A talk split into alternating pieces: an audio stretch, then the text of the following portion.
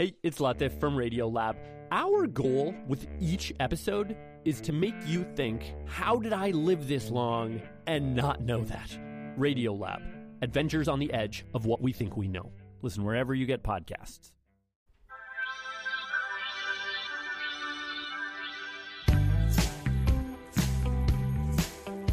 On every television channel this week here in Boston, the pictures have flashed from the marathon bombings a year ago. Frantic pictures of the bombing site, the streets where police chased two young men, where one died, the other apprehended. For three people we spoke with this week who live on those streets, they don't need to see any more pictures. Those images have been running through their minds for a year now as memories, vivid memories they carry, and memories that have changed them as people and as neighbors as neighbors, I think we just all looked at each other a different way. And even the way that we we interact with each other, where you live in relation to where I live, it's all about the relation of where the bombing happened, where he went from his house to my house. And we keep making these connections with each other, all related to this one incident. And so, in that way, we sort of always look at each other a little bit in different ways that we were experiencing the same thing. It's Jillian Levine from Watertown, a place that's been in her family for generations. And then there's Jeffrey Ryan, who told me that until last year, if I had showed up on his quiet street, he would just assume I got lost. But for Jeffrey, the last 12 months have been like living at the center of a tourist attraction. It's been a neighborhood full of landmarks ever since the day after the shootings, the, the day after the shootings when we were finally allowed to go outside. I uh, I went out, and people had descended upon the neighborhood. They were taking pictures of the street signs. They were taking pictures of the houses with the bullet holes. There was Tamerlan's blood in front of the McDonald's house next door. Some were taking pictures of the blood stain and high fiving each other, which I found very distasteful and ghoulish. And uh, so I suppose whoever those people were, they indicated that you know my neighborhood had become this macabre tourist attraction. Jeffrey Ryan. And then there's Heidi Tworek, a lecturer in the history department at Harvard University from nearby Somerville, who's been struggling along with her neighbors to understand the meaning of this one year anniversary. I think in, in many ways there's an impetus for all of us to want to commemorate what happened, to look to the many of the victims to commemorate those who have, have, passed, but also those who have, have struggled. So I think that's a large part of what is happening is the desire to to commemorate. But of course, in doing that, that does bring up all kinds of terrible memories for a large number of people who experience this. So I think there's there's a duality here between feeling like we want to commemorate, but also feeling incredibly sad. I think about it all the time. I think about that night. Um, in the dark, uh, him going from from one place to the next. We weren't able to really talk to each other or communicate um, a lot through social media actually that day, letting people know that they were safe and where they were, and um, you never quite know exactly what's going on in people's life until they share it with you. Jillian, Jeffrey, and Heidi, three residents from quiet neighborhoods in the Boston area that were at the center of the biggest news story in the world a year ago. Later this hour, we'll be exploring the idea of what it means to be a neighbor, how little we often know about our neighbors, how little these people knew about their neighborhood a year ago, and how the Boston Marathon bombing and its aftermath changed the idea of a neighborhood forever. A year ago, many of the voices we heard were tinged with disbelief about what was happening just down the street where they lived. It's a street that I walk by every single day to get to the bus stop, to walk to my office, to walk to businesses in the area where I eat, uh, shop uh, it was it was quite a shock. Hakeem Malik, who lived just 200 yards from the Tsarnaev brothers, speaking to us a year ago. I probably rode the bus on some at some point with these guys. I mean, it's it's almost inconceivable statistically that I wouldn't have been in close proximity to them, but I ne- it never occurred to me. As always, you're a part of this conversation when big events happen across the world or just down the street. Later this hour, we will hear some more candid observations and reflections from our friends here in the Boston area, Jillian, Jeffrey, and Heidi about what being a good neighbor means to them today. You can join the conversation at 877-8MY-TAKE or reach out at facebook.com slash the takeaway or just tweet us at the takeaway. Stay with us, neighbor.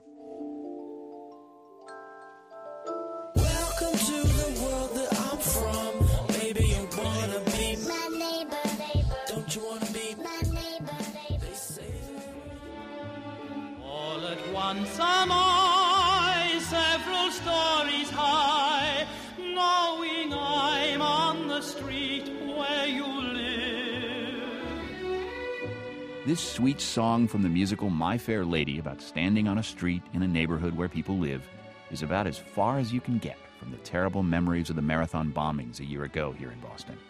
But then the people you are about to meet were also so far away from such fears and intrusions before those bombings a year ago changed everything on the streets where they live, in the communities of Watertown and Somerville. There's Jeffrey Ryan, a high school history teacher. I live at 144 Dexter, so I'm where the, the gunfight happened uh, that night. You heard of the transit policeman, Richard Donohue, was shot and almost died, and that was in my driveway. And there's Jillian Levine, who lives just around the corner from Jeffrey. She's a fundraiser for parks and greenways around Boston. I'm on the corner of Walnut and Franklin, and Franklin is uh, where the boat was. And there's Heidi Tworek, a lecturer in the history department at Harvard University from Somerville. So I actually live in Somerville, very, very close to Inman Square. These three local residents didn't know each other when we invited them to share a couch for some conversation in a Boston living room this week. But as they recounted their memories of a year ago, you'll hear it. They are neighbors now. I was at mile 25 when the incident happened, and uh, and we were on our way to the finish line. We stopped to get frozen yogurt, of all things, and then the crowds were too great for us to go to the finish line. So we said, let's just stay here. And we heard a police officer say to another police officer, We got to get everyone out of here. And we turned around and we ran. And we got in our car and we drove back to Watertown. And we took a sigh of relief and said, We're away. We're out of Boston. We're out of the big city. Nothing to worry about here. Very safe town. And that all changed five days later. How do you reconcile the impulse to want to go inside your house and slam the door and pull all those blinds down and not interact with anybody versus, you know, I'm going to know my neighbors from now on. I'm going to meet everybody. I'm going to know their business. I, we got to bond together. How do you how do you decide which to do after something like this?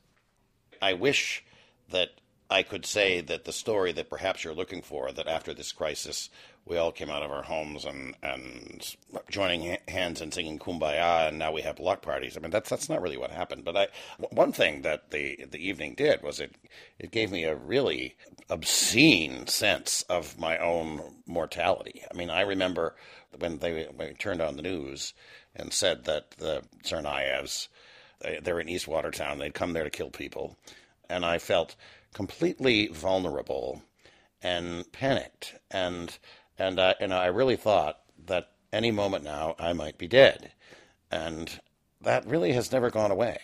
And it's not that I, I lose sleep at night. I, I sleep fine, but I, I feel like for whatever time I have left, I'm going to try to connect with as many people as I possibly can. And, and maybe if those guys had been better connected, they wouldn't want to go off and blow up the marathon in the first place.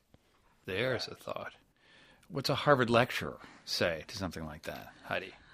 Well, I have a couple of things to say. Maybe one as a historian, and then one as somebody who obviously deals every day with, with people of, of the age of Dzhokhar Tsarnaev. So, so firstly, just in terms of the problem of community, I mean, this is this is something that, that has been a concern for many people since the, the beginning of urbanization and industrialization in the 19th century, when, when many sociologists began to reflect on what it meant when people moved out of villages into massive cities and they lost the kind of social connections that bound them where they knew everybody. So that's the historical perspective.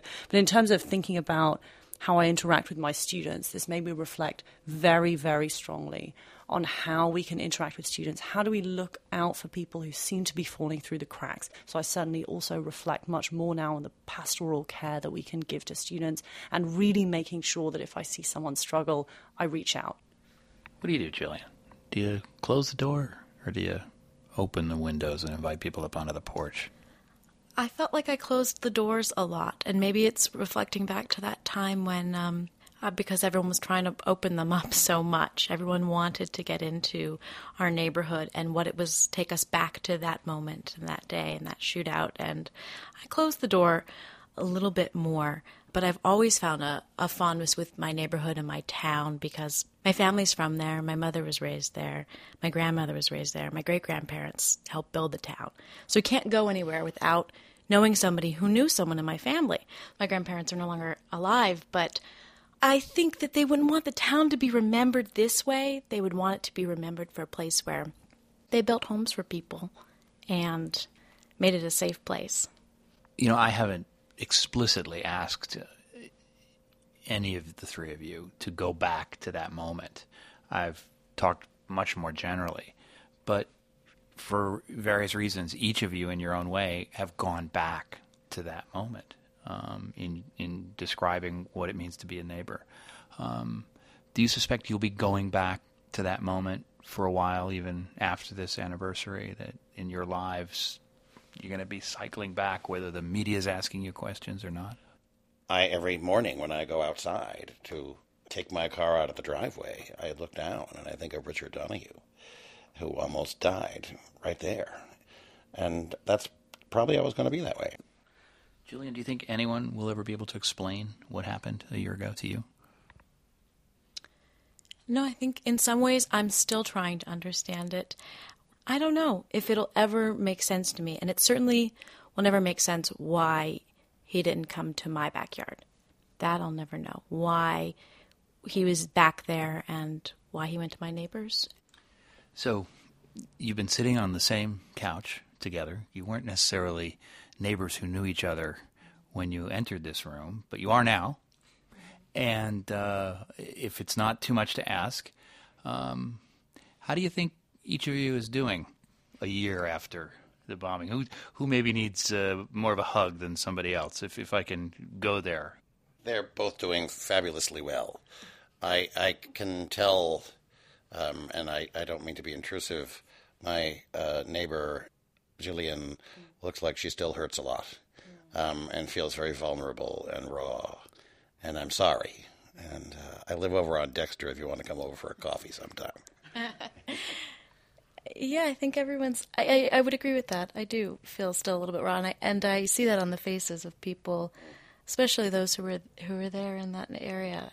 But I think everybody on this couch is doing well in their own ways. what do you think about that, Heidi? Well, I think I had a very, very different experience from, from being in, in Watertown. As, as I said, in, in many ways, where the brothers lived was, of course, incredibly, incredibly frightening at the moment when you see that you are very, very close to SWAT teams. And that was incredibly scary. But we were very, very blessed. Thank you so much, guys. I really appreciate this. Thank you for listening and giving us the opportunity. Thank you so much. That was great. Yeah, thanks very much. And thank you for the, the chance to meet these two Watertown neighbors. Our thanks again to Jillian Levine, Jeffrey Ryan, and Heidi Tworek. If you want to catch up on that conversation or listen back to anything on the program, check us out at thetakeaway.org. Reach us at 8778 My Take or send us a tweet at The Takeaway. Our warmest thanks to our friends at WGBH Boston Public Radio for hosting us these last three days. Thanks so much for listening. I'm John Hockenberry. I'll be back in New York tomorrow. This is The Takeaway.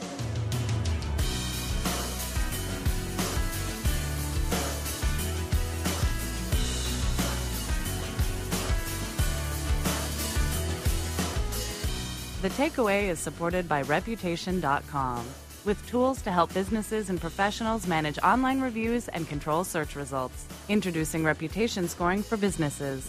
Learn more at 1 800 Reputation or at Reputation.com. TiVo, maker of the TiVo Roamio, bringing cable TV and streaming apps together in one unified and searchable experience. Available at TiVo.com.